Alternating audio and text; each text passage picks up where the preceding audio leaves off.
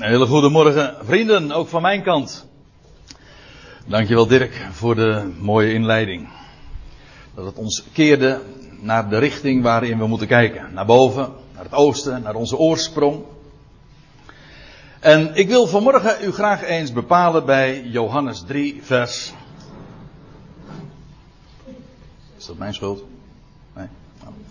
Johannes 3, vers 17, ja.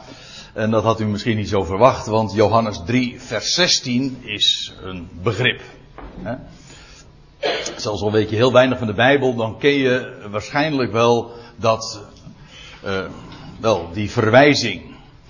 Ik weet wel dat je soms in een voetbalstadion, als je dan een voetbalwedstrijd kijkt, dan zie je een, uh, iemand met een, een bord en daar staat dan op John 3, 16.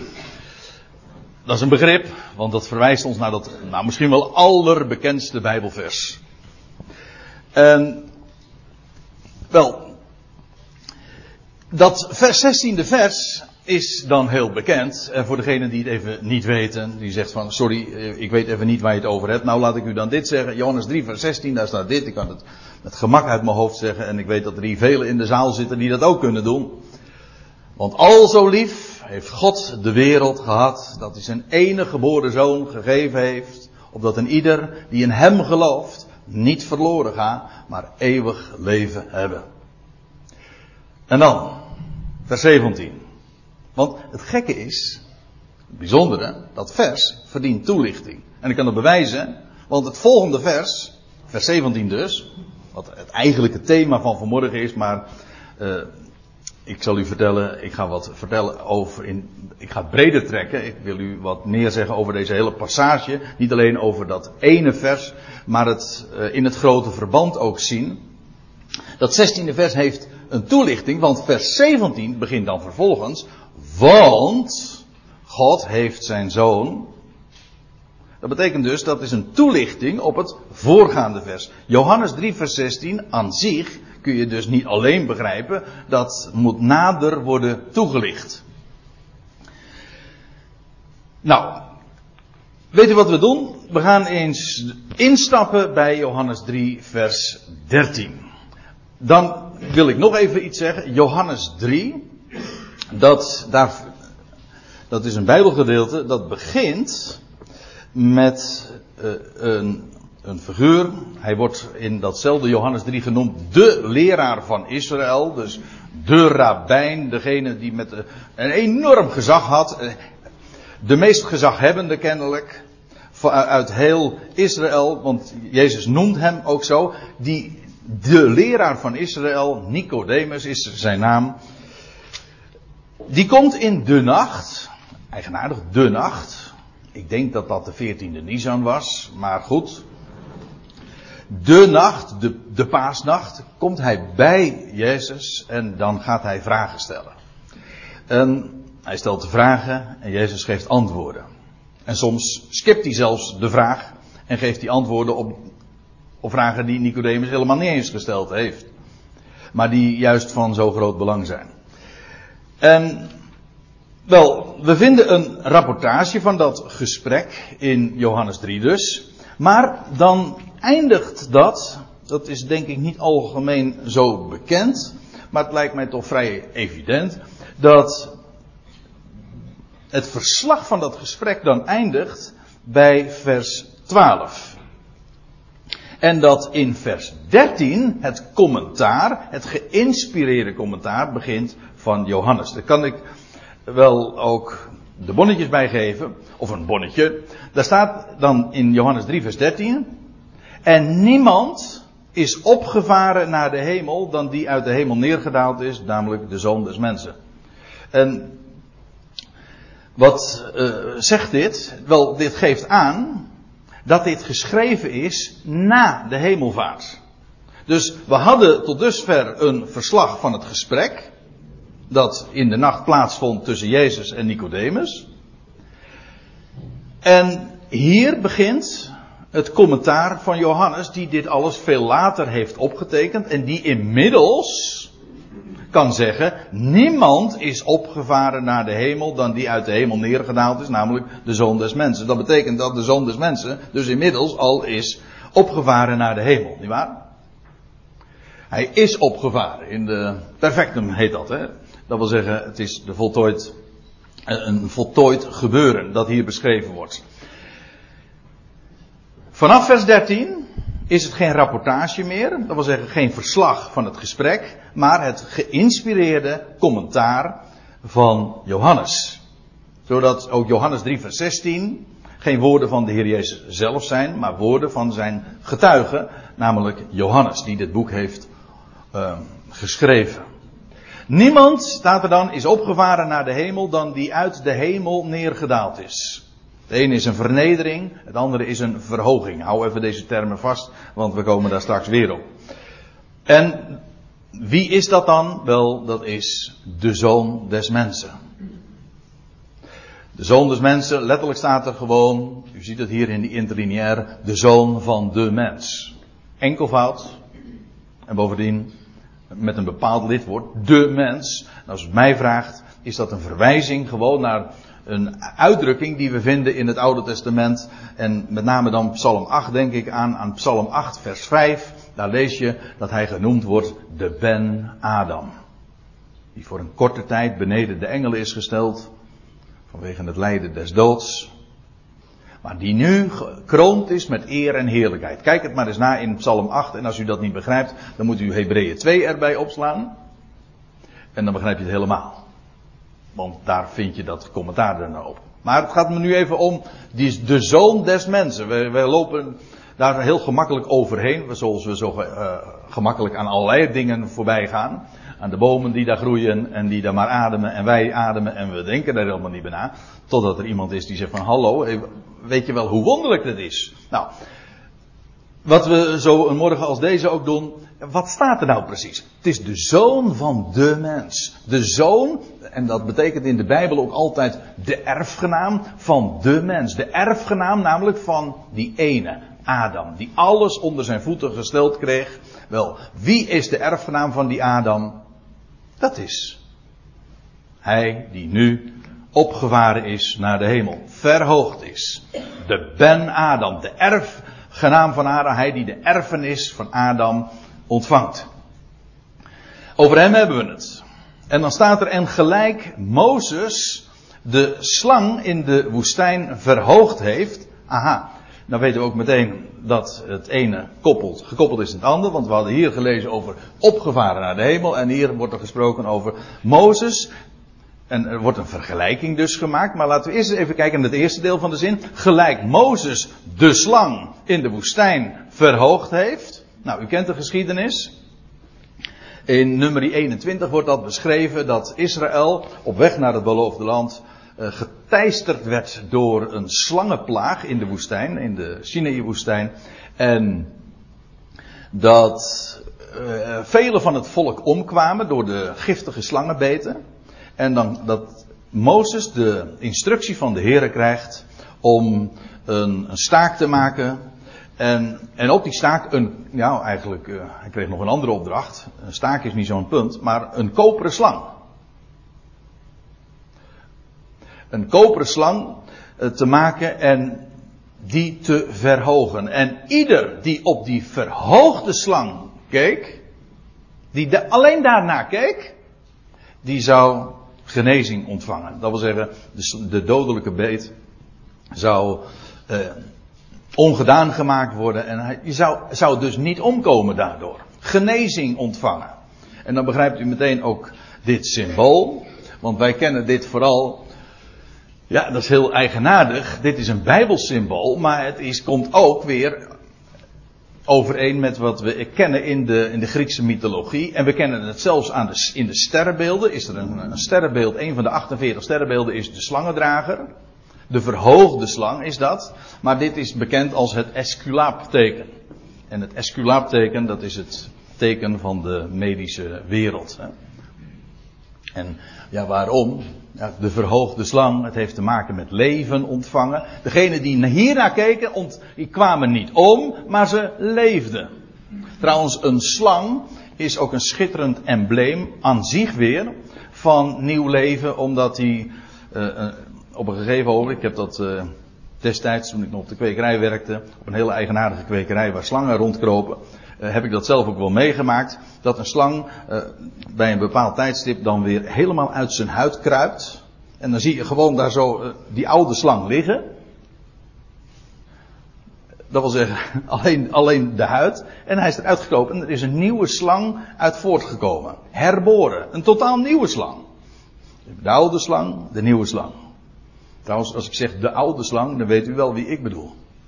Dus de term die we in het boek Openbaring ook vinden, is de, de, de tegenstander. Die de dodelijke beet gaf. Ja, de nieuwe slang, dat is de verhoogde. Je hebt de vernederde slang, die in het stof van de aardbodem zou kruipen. Hoe was het ook alweer? In Genesis 3 vind je dat al. De oude slang. Maar we hebben ook de verhoogde slang. En hij is het die leven aan het licht brengt. En een ieder die toen op die slang zag, die koperen slang, waarom koper en waarom een slang en waarom verhoogd. Dat is allemaal een prachtig verhaal aan zich. Maar hou even deze draad vast. Gelijk Mozes de slang in de woestijn verhoogd heeft. En daardoor, waardoor Israël niet omkwam, maar leven ontving. Wel, zo moet ook de zoon des mensen, de Ben Adam, verhoogd worden. En dat slaat dus uiteraard op dat wat er gebeurd is na het kruis. Ik weet dat heel dikwijls dit in verband gebracht wordt met het kruis van Golgotha. En ik zeg niet dat het er niks mee te maken heeft. Maar het kruis van Golgotha is zijn uiterste vernedering. Je leest het in Filippenzen 2 vers 8. Daar staat van hij heeft zichzelf vernederd. En is gehoorzaam geworden tot de dood. Ja, tot de dood van het kruis. Dat is zijn uiterste vernedering. Daarom heeft God hem ook uitermate verhoogd en hem de naam gegeven boven alle naam. Dus ja, die verhoging, dat slaat dus inderdaad op dat wat er gebeurd is na het kruis. En in zijn opstanding. En dat hij de naam heeft gekregen boven alle naam. In hem is leven. Wel zoals Mozes de slang ooit in de woestijn verhoogde. Esculaap, nieuw leven, wedergeboorte. En als ik het zo zeg, dan, ja, dan heb je meteen ook weer de link met Johannes 3. Want dat is precies waar, het thema waar Johannes uh, of dat aan de orde komt in dat gesprek tussen Nicodemus en Jezus in de nacht. Over wedergeboorte. Het ontvangen van nieuw leven. Zo moet ook dus de Ben Adam verhoogd worden. Wel, hij is verhoogd. Hij, het is bindend. Dat was juist het hele doel. Het kon niet anders dan dat dit moest gebeuren. Hij werd vernederd. Ja, waarom? Opdat hij uiterst verhoogd zou worden en hij nieuw leven aan het licht zou brengen. Dat sterker is dan de dood. Hij heeft de dood overwonnen. Dat is waar die slang van spreekt. Hij heeft de dood overwonnen. Hij is verhoogd. En een ieder die op hem zit, die ontvangt leven. En wat voor leven? Nou, wat voor leven? Dat, daar gaan we het nu dan even over hebben, want Johannes 3 gaat verder en dan zijn we inmiddels in vers 15. U weet, ik ben van de lange aanloop, want we komen wel in vers 17 hoor. Maar goed, ik denk altijd maar, je kan nooit vers 17 begrijpen als je niet weet wat er aan die versen vooraf gegaan is. Of, ja, je moet, de tekst heeft zijn betekenis juist in zijn context. Maar let even op, er staat, zo moet ook de zoon des mensen, de Ben Adam, verhoogd worden, opdat een ieder die gelooft. U ziet, letterlijk staat er, gelovende, tegenwoordige tijd, komt er straks nog even op terug, opdat een ieder die gelooft, en dat komt dus overeen met degene die, opzie, die in de woestijn ooit opzag naar die verhoogde slang. Ja, wat is geloven nou? Is dat een prestatie? Dat is helemaal geen prestatie. En nu eventjes het beeld van Johannes 3 is. Zoals ieder die opzag naar die slang. Misschien twijfel in het hart, dat kan allemaal niet schelen. Maar opzag naar die verhoogde slang. Wel, dat is wat het is om te geloven. Amen te zeggen op wat hij heeft gedaan. Of wie hij is. De positie die hij nu inneemt. Dat hij opgestaan is. Dat hij verhoogd is. Opdat een ieder die gelooft in hem, de verhoogde zoon mensen, eeuwig leven hebben. Ja, wat is dat? Nou, dat wil ik toch even wat nader toelichten.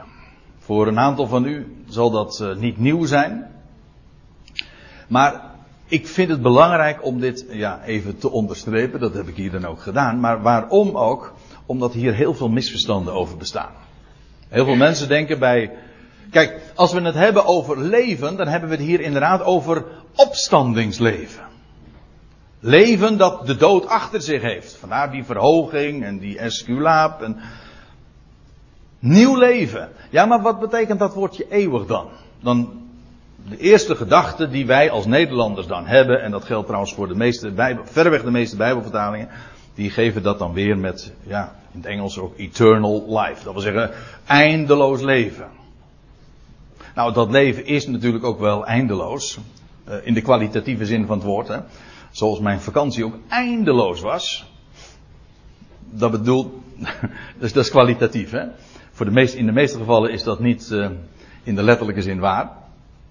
Want uh, ze, u weet, er zijn een paar dingen in het leven die altijd veel korter duren dan je eigenlijk zou willen. Het weekend en de vakantie. Maar goed, um,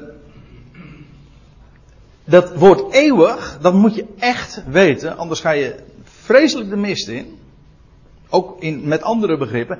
Eeuwig, dat is in het Grieks Ionion, u ziet het hier staan. En dat is Ionisch, en daar zit het woordje aion in. Dat is buitengewoon belangrijk. En aion, dat betekent niet eeuwigheid. Dat betekent eeuw. Dat wil zeggen, het is een tijdperk met een begin en een einde. Dat is ongelooflijk belangrijk om dat te verstaan. Ook om andere uitdrukkingen te begrijpen, zoals eeuwig oordeel, eeuwige straf. Het heeft dus te maken, vandaar dat ik eh, het meestal ook zo weergeef, om aan te geven, eeuwig, dat heeft houdt verband met eeuw een tijdperk. De Bijbel spreekt over bijvoorbeeld voor de eeuwen. Voor, als dat als eeuwig eindeloos en beginloos zou zijn, dan kan, er niet, dan kan er niet zoiets bestaan als voor de eeuwen. Maar de Bijbel spreekt ook over de voleinding der eeuw, maar ook over de voleinding der eeuwen. Met andere woorden, het heeft een begin en een einde. Dat, dat is nu niet het specifieke onderwerp, maar ik wil het wel even gezegd hebben. Opdat een ieder die gelooft, die vandaag gelooft. Wat ontvangt zo iemand? Ja, leven, maar ook eeuwig leven. Leven dat hoort, dat gekoppeld is aan een eeuw. En dat is het leven van de toekomende eeuw. Daar kan ik u, daar zou ik heel wat schriftplaatsen voor kunnen laten zien. Kijk, een Jood. Per slotverrekening, dit staat in Johannes 3, een gesprek met Nicodemus, een rabbijn. Wat verwachtte de Jood? Dat, in, dat deze eeuw, deze boze eeuw, dit boze tijdperk, plaats zou gaan maken, uiteindelijk, voor de nieuwe eeuw, voor de komende eeuw. In het Hebreeuws is dat een standaard uitdrukking. Olam hazeggen zeggen ze dan en olam haba'a. Dat wil zeggen de komende eeuw. en wat is die komende eeuw? Wel, dat is de eeuw waarin de Messias zal heersen. Het is trouwens nog sterker, want hij zal ook nog in de eeuw daarna gaan heersen. Maar het is niet zo, wat men heel dikwijls denkt, dat Christus zal heersen eindeloos. Nee, hij heerst wel eeuwig, maar niet eindeloos. Kun je dat bewijzen? Ja, kan ik heel makkelijk bewijzen. Want er staat in de Bijbel, hij heerst tot in de Ionen der Ionen. Hoeveel plaatsen wil u hebben waar dat staat? Maar er staat ook, hij moet heersen tot dat. Waarmee ik dus weer mijn punt maak. Namelijk, eeuw, eeuwig, het betekent niet eindeloos. Het heeft, houdt verband met een tijdperk. Hou hem vast. Maar wat is nou het grote voorrecht van degene die gelooft in de tegenwoordige tijd? Wel, die ontvangt speciaal leven. Namelijk het leven van die toekomende eeuw. Ja, wat die toekomende eeuw allemaal nog inhoudt, krijgt en Christus zal daar heersen, maar niet alleen Christus, maar ook de zijnen. Wel, zij krijgen een eerstelingspositie, zoals mijn broer Dirk dat zojuist ook aangaf. Zijn eerstelingen. In die toekomende eeuw of die toekomende eeuwen. Dat is een heel bijzonder voorrecht. En nu komen we bij vers 16. Want, dit is dus eigenlijk ook weer een toelichting op vers 15. Want, alzo, eerst lazen we in vers 13, zoals of alzo Mozes de slang verhoogd heeft, alzo moet ook de zoon des mensen verhoogd worden. En hier staat, alzo, dat wil zeggen op deze wijze, heeft God de wereld lief gehad. Vergis je niet, dat lief gehad betekent niet van ja, lief gehad, nou niet meer. Nee, dit is een, dit is een feit. Dat is een, een feit zonder horizon. Een feit onbepaalde tijd. God heeft de wereld lief. Ongeacht wanneer. Dat is het idee.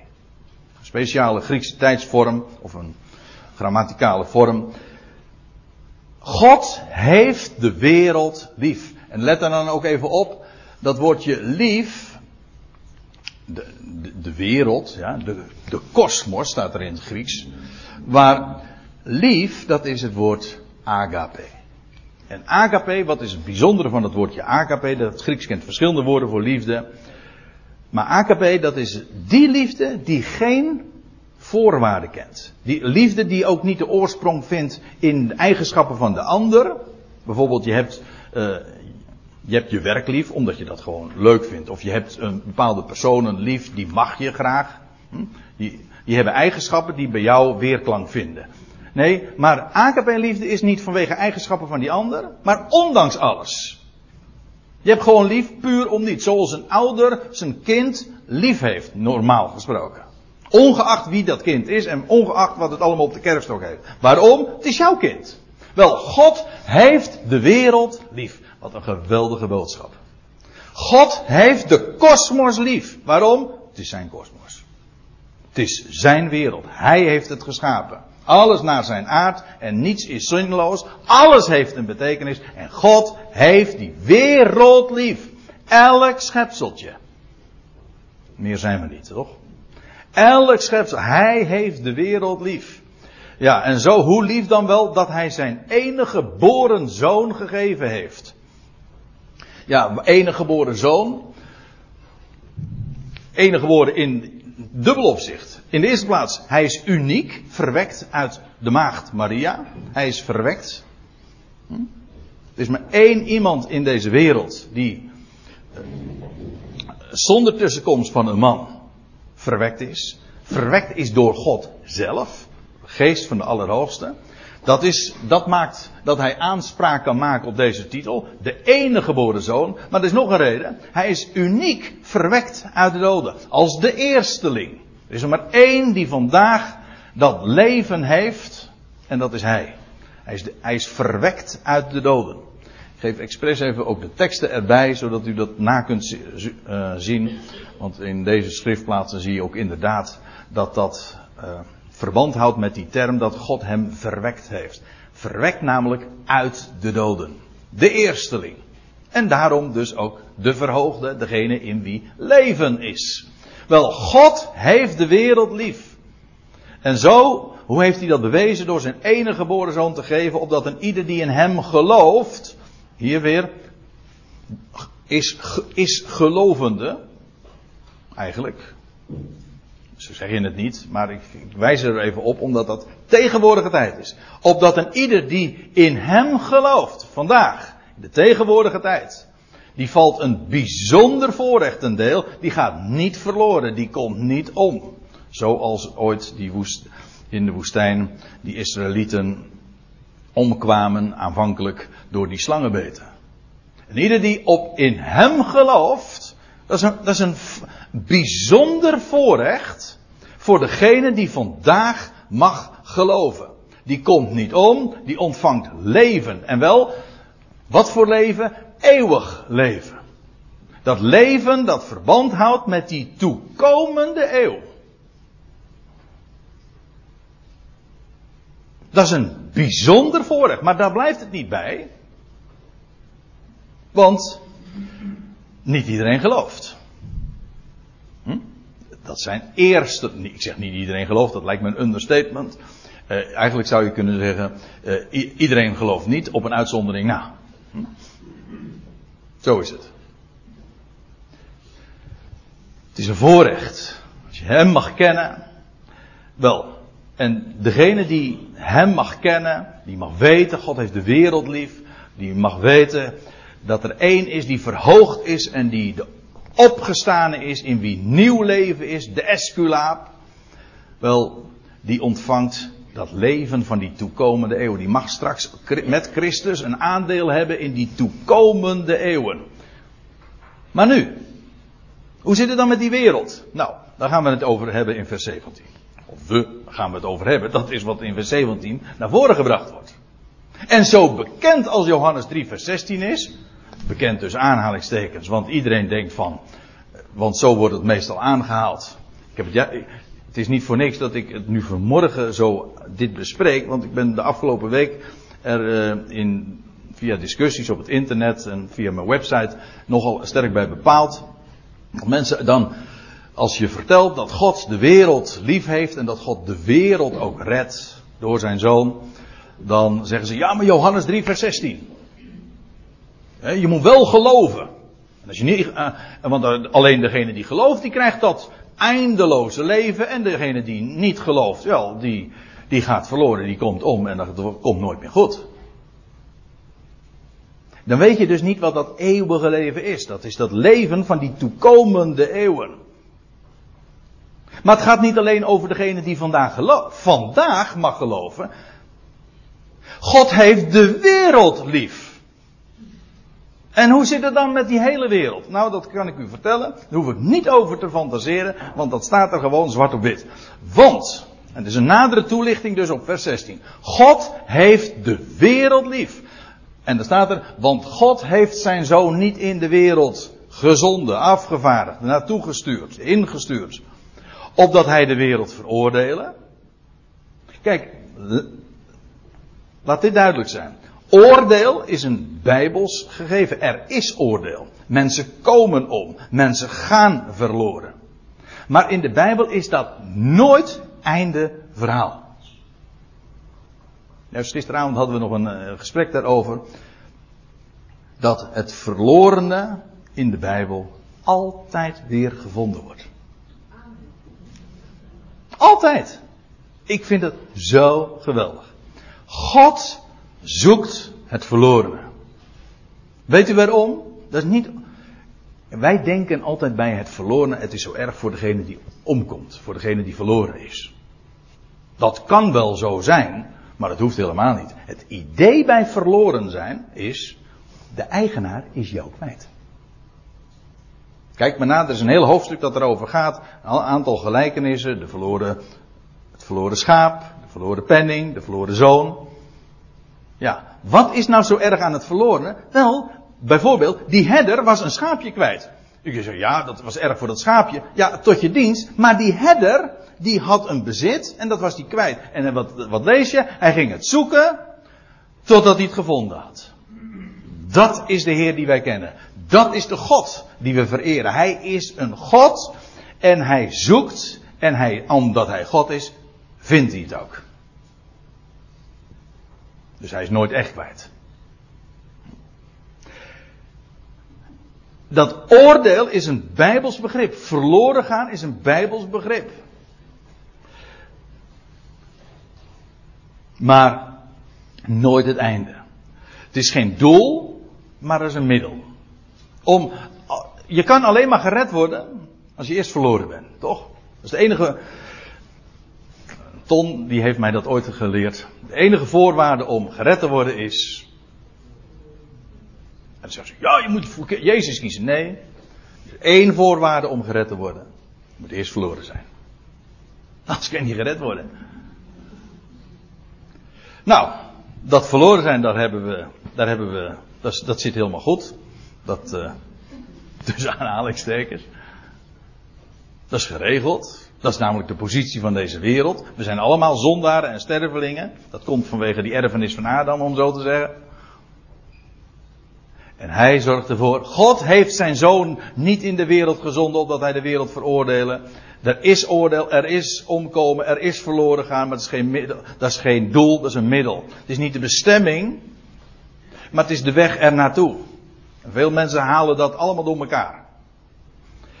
Dit is zo geweldig. God heeft zijn zoon in de wereld gezonden. Niet omdat hij de wereld veroordeelt. Waarom dan wel? Wel, dat staat er hier gewoon zwart op wit. En zo bekend als Johannes 3 vers 16 is. Tussen aanhalingstekens. Zo onbekend is dit. Ik zie nooit bordjes van Johannes 3 vers 17 staan. Ja, daar kunnen we voor zorgen natuurlijk. Opdat de wereld, de wereld, door hem behouden worden. Dat wil zeggen, dat is Gods oogmerk. Hier gaat het over. Waarom? Nou, niet om de wereld te veroordelen, maar om de wereld te redden. De wereld. Want God heeft de wereld lief. En degene die gelooft, ontvangt Ionisch leven, eeuwig leven. Ja. Maar hoe zit het dan met de rest van die wereld? Wel, in Johannes Evangelie uh, wordt dat allemaal niet nader toegelicht, hoe en wanneer. Dan moet je bij Paulus wezen. Maar het zit allemaal al verborgen hier ook in een boek als dat van Johannes. En ik zal het u laten zien, want ik, een aantal schriftplaatsen waar dat heel duidelijk ook staat. Ik, en ik beperk me even tot, Johannes, tot Johannes Evangelie. Er staat in Johannes 1 vers 9. Dus meteen al in de aanvang van het boek. Het waarachtige licht, gaat het over uiteraard het licht der wereld, het waarachtige licht dat ieder mens verlicht. Dat was komende in de wereld. Ga verder. Hetzelfde hoofdstuk. Johannes de Doper. Wat zegt hij? De volgende dag zag hij, Johannes de Doper, Jezus tot zich komen en hij zei: Zie het Lam Gods dat de zonde der wereld wegneemt. Het staat niet alleen maar in Johannes 3, vers 17. Johannes de Doper wist ook. Nou ja, Paulus is de apostel die, die al die dingen dan uitpakt en toelicht en, en het allemaal zoveel uh, scherper nog stelt. Maar de waarheid aan zich ligt daar gewoon. Johannes heeft daarop gewezen. Het lam gods dat de zonde der wereld wegneemt. En ik kan u verklappen wat de zonde der wereld is. Want we lezen dat in Johannes 16. Er staat er, dat is ongeloof. De, de zonde der wereld is ongeloof. Staat er zwart op wit. En wat doet het lam gods daarmee? Hij neemt het weg. Dat wil zeggen, hij neemt het ongeloof van de wereld weg. En weet u wat er dan overblijft? Geloof. Ja. Johannes 6, vers 63. Uh, vers 33. Uh, daar staat, want dat is het brood Gods dat uit de hemel neerdaalt en aan de wereld het leven geeft. Hetzelfde hoofdstuk nog, even later. Ik, zegt de Heer dan, ik ben dat levende brood. En het brood dat ik geven zal is mijn vlees voor het leven der wereld. Dan bladeren we nog eventjes door in datzelfde Johannes-evangelie.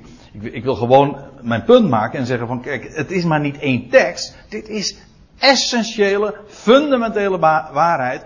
God heeft de wereld lief en hij redt de wereld. Ik ben niet gekomen om de wereld te oordelen, zegt de Heer Jezus hier zelf, doch om de wereld te behouden. Daarom. En weet u wat de meeste mensen zeggen? Die noemen zich christenen. Die zeggen van, dat is wel zijn doel, maar het lukt hem niet. Ja, dat is wat men zegt. Want je moet, God kan dat wel beogen en de Heer kan dat wel willen. Maar de mens moet het ook willen. En als de mens het niet wil, dan overroelt hij de wil van God. Daar komt het op neer. Dan is de wil van de mens dus sterker dan de wil van God. En daarmee heeft de mens zichzelf verhoogd. Maar wij verhogen niet de, zo, de mens, dus God verhoogt zijn zoon. En waarom? Opdat de wereld gered zou worden. Dat is wat hij wil. Dat is wat hij op het oog heeft. Als je trouwens zegt dat God dat wel wil en wel als doelstelling heeft, maar het lukt hem niet, weet je wat je dan trouwens in bijbelse termen zegt? God is een zondaar. Een het begrip zonde betekent doel missen. Wel, als God de wereld wil redden en het lukt hem niet, Dan is hij doelmisser. Dan is het een zondaar. Wie zou die gedachte hebben? Bedacht. De oude slang, ja, ja precies. Die. Die, leug, die met een gespleten tong spreekt. En leugen spreekt. Ik ben gekomen op de wereld te behouden. Ik ga nog eventjes verder. Want ik heb u nu wat schriftplaatsen laten zien waar exact diezelfde waarheid van Johannes 3 vers 17 bevestigd wordt. Maar dan gaan we naar Johannes 4. We waren dus in Johannes 3. En nou komen we in Samaria en dan lees je in vers 40.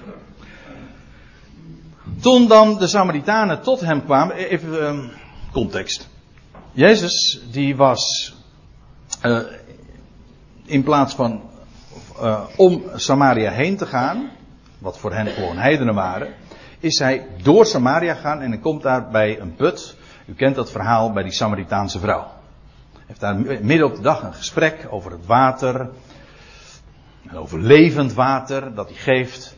En nou ja, daar is een hele geschiedenis aan vooraf gegaan. En inmiddels zitten we dus in, uh, in vers 40 van dat hoofdstuk. En dan lees je, toen dan de Samaritanen tot hem kwamen.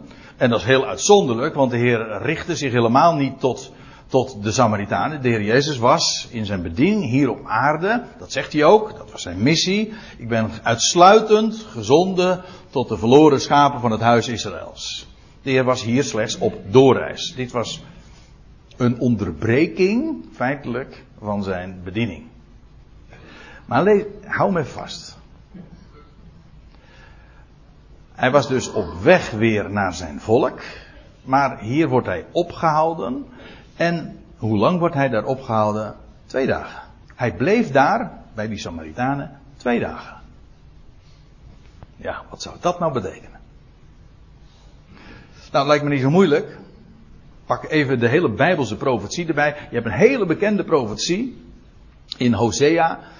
Of een bekend, ja, heel cryptisch staat het er dan. Dan lees je dat Israël twee, als natie twee dagen dood zou zijn. En dan dat de Heer hen als natie zou herstellen en levend maken op de derde dag. En dan zou God, dan zou de Heer tot hem, hen komen op de derde dag. En het is dan later Petrus, die dat gaat toelichten aan het einde van zijn leven. Hij zegt, ja, er komt een tijd dat mensen zeggen, wat blijft de belofte van zijn komst? Hij zegt, maar nou, geliefde, dit ene mag u niet ontgaan in dit verband. Eén dag is bij de Heer als duizend jaar en duizend jaar als één dag. Dat mag je niet ontgaan. Vandaar ook dat hij twee keer herhaalt. Of hij herhaalt het één keer, hij zegt het twee keer. Hij spreekt twee keer over een dag en twee keer over duizend jaar. En daarmee cryptisch ook weer verwijzend naar die, die profetie van Hosea 6. Hij zegt, hij zegt daarmee, die, die terugkeer van de Heer, dan moet je niet denken in decennia, ook zelfs niet van eeuwen, maar van duizenden jaren. En nu leven wij inmiddels in 2015 en er zijn bijna 2000 jaren voorbij gegaan sinds de Heer ten hemel is gevaren. Nou, dan weet u wel hoe laat het is, hè? Ja, met recht. Ja. Hij bleef daar twee dagen. En dat spreekt van deze, deze tijd waarin wij leven. Dat Israël terzijde staat. En dat de Heer zich nu bevindt onder de natie. Verborgen. Deze twee, deze, dit verblijf van twee dagen onder de Samaritanen. Dat spreekt van deze 2000 jaren waarin de Heer zich beweegt onder de natie op een verborgen manier en Israël tijdelijk terzijde staat. En dan lees je in Johannes 4, vers 41. Ik kom wel bij mijn punt hoor. Wacht even. En nog veel meer werden er gelovig om zijn woord. Je leest niet dat daar wonderen plaatsvonden, tekenen, grootste dingen, genezingen, staat er niet. En er staat, er werden nog veel meer gelovig om zijn woord. Dat wil zeggen, het woord, dat wekte bij hen geloof. Dan staat er, en, en zij, de Samaritanen, die zeiden tot de vrouw, die daar bij die put tussen had gezeten en die hen zulke uh, dingen had verteld, wij geloven niet meer om wat gij zegt. Nee, want wij hebben zelf, want wij zelf hebben hem gehoord. En weten dat deze waarlijk, met recht, waarlijk, de redder der wereld is. Ja, de heiland der wereld, is oud-Nederlands. Maar dat betekent gewoon, heiland betekent redder. Van hetzelfde werkwoord afgeleid als waar we het zojuist over hadden in Johannes 3. God heeft zijn zoon uh, gezonden opdat de wereld behouden wordt. Dat is dat woord. Wel, wie is die redder? Wel, dat is deze. Die daar twee dagen in Samaria verbleef. Hij is de redder der wereld. Let op, de redder der wereld. Ik ben even heel precies, want dat betekent dus niet. Dat, een, dat noemen ze een genitief. Dat is een tweede naamval en dat betekent hij de redder van de wereld. Der wereld betekent de redder van de wereld. Je hebt ook, mensen, mensen proberen dat altijd te minimaliseren. Ik zou zeggen, lees gewoon wat er staat. Laat het tot je doordringen, zodat het ook een explosieve kracht krijgt in je leven. Doe daar niks van af. Want hij is niet de redder, wat men er dan van maakt, voor de wereld. Zo van, ja, hij biedt zich aan en het is aan jou. Nee, hij is de redder van de wereld. Niet, het is geen aanbod, het is een vaststelling. Als ik zeg, hij is mijn redder, weet u wat dat betekent? Hij redt mij. Ongeacht wanneer, dat is nog een andere vraag. Het is niet gezegd dat ik dan al gered ben. Het is ook niet, trouwens niet waar dat de wereld al gered is. Ik hoor wel eens mensen zeggen, ja, iedereen is al gered. Nee, als je zegt hij is de redder der wereld, dat betekent hij redt de wereld. Gewoon het feit staat, wanneer dan ook.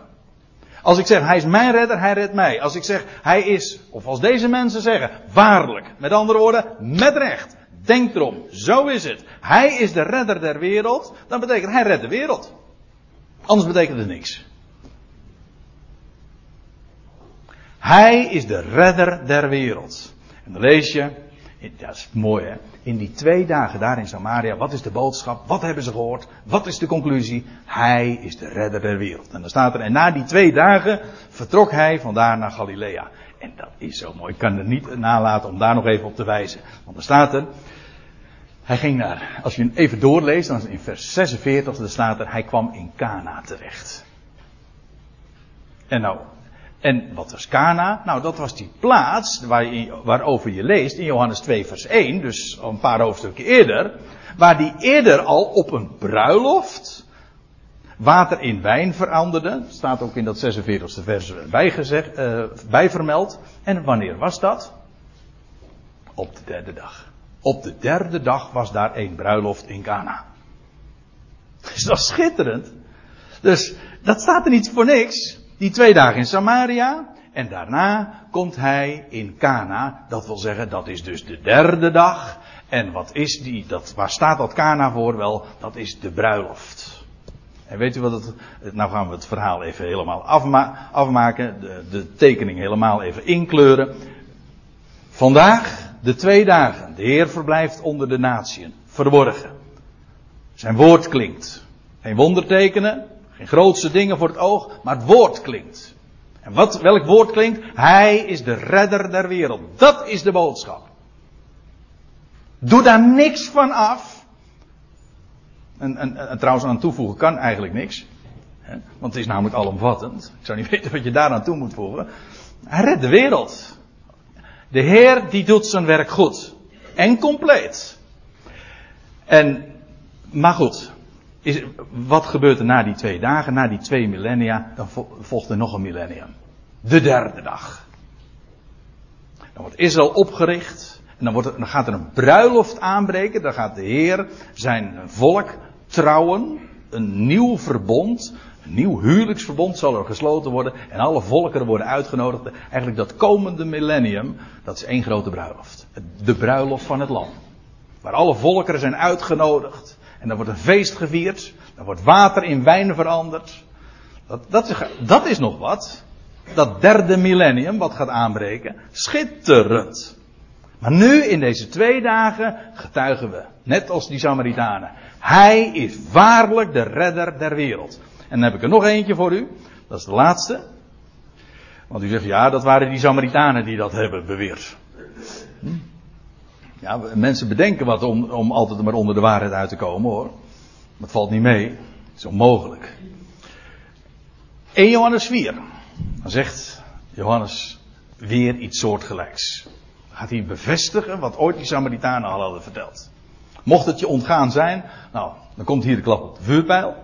En dan zegt Johannes, wij, En dan, dat verwijst even terug ook naar het begin van deze brief. En dan zegt hij, wij hebben het, wat onze ogen hebben gezien en wat onze oren hebben gehoord en wat, wat we met onze handen hebben getast, het woord des levens. Hè. Hij doelt daarbij op, ja, wat hij als ooggetuige samen met zijn collega-apostel allemaal hebben gezien. Wij hebben aanschouwd, gadegeslagen, dus niet alleen maar vluchtig gezien, nee, gadegeslagen. En wij geven getuigenis. Gewoon, het is een juridisch begrip. Wij hebben het gezien, we zijn ooggetuigen en daar spreken we van. Wij, wij hebben aanschouwd en wij getuigen dat de Vader de Zoon gezonden heeft. Ja, Uiteraard geen punt. Nee, ja, hij heeft de zoon gezonden. Als wat? Tot wat dan? Als heiland der wereld. Exact dezelfde uitdrukking die we ook al in Johannes 4, vers 42 tegenkwamen. Van wat de Sam Daar waren het de Samaritanen die dat getuigden. Hier is het Johannes met zijn collega-apostelen als ooggetuigen, die hebben dat gezien en aanschouwd en geven daarvan getuigenis. Wie is de zoon van God? En mensen zeggen dan van het ultieme, eh, heel veel, ja, in de christenheid is dat dan zo, dan is het ongeveer het grootste wat je kunt bereiken in, in het leven, als je dan aan het einde van je leven op je sterfbed ligt. En dat je dan kan zeggen, hij is mijn redder. Het is diep triest dat juist christenen met dat concept rondlopen. Ik, het was mijn zus die heel vaak te maken heeft met sterfgevallen en ons ook begeleid. En die zei wel eens een keer van, ze zeggen wel eens een keertje, uh, christenen sterven makkelijker. Ze zegt dat is helemaal niet waar. Die sterven vaak veel moeilijker. Dat is echt zo. Maar goed, als het aan het einde van je leven dan toch duidelijk is, hij is mijn redder. Maar weet u hoe dat komt? Dat is zo'n tobberij en dan heb, dan heb je de zekerheid van het heil. Maar die tobberijen zijn het gevolg van een valse boodschap. Men vertelt niet dat hij de redder der wereld is. Want dan zou dat op voorhand vaststaan. Hoe weet ik dat hij mijn redder is? Dan hoef ik niet te gaan graven in mijn ervaringen. Hoef ik ook niet te, mij te, te blind te staren op de keuze die ik ooit zou hebben gemaakt. Nee, ik weet, hij is mijn redder. Weet u hoe ik dat weet? Hij is de redder van de hele wereld. Dus ook van mij. Er zijn ontkomen. Hij is de redder der wereld. Daarom heb ik persoonlijke uh, zekerheid. Ik kan zeggen, hij is mijn redder. Ja, hoe weet ik dat? Hij is de redder van de wereld. Dat is de boodschap. All inclusive. Niemand uitgesloten. Nu, ik mag geloven, heb ik ook nog eens een keer. Dat is bonus. Dat is genade, hè? is ook genade dat ik nu mag geloven en dat ik Ionisch leven mag hebben. Dat wil zeggen het leven van die toekomende Ionen. Dat zal niet iedereen ontvangen. Dat is waar. Maar God heeft de wereld lief en hij gaat die wereld redden. En dat is niet alleen maar zijn oogmerk. Hij heeft niet alleen zijn zoon gezonden, gezonden opdat de wereld gered zou worden en nu is het maar afwachten. Nee, hij is de redder der wereld. Dat is wat die Samaritanen getuigden. En in deze 2000 jaar heeft het heeft, nauwelijks geklonken mondjesmaat. En alles is in het werk gesteld om die boodschap ten onder te houden en te verdraaien. Maar wat een geweldige boodschap is het. Dat we iemand kennen die verhoogd is en die leven heeft en leven geeft, eeuwig leven aan degene die nu gelooft en aan de wereld leven geeft. Onvergankelijk. Geen ontkomen aan en hij is de redder van de wereld. En het ganse volk zei: Amen. En zelfs als u zegt geen amen, dan nog is het waar.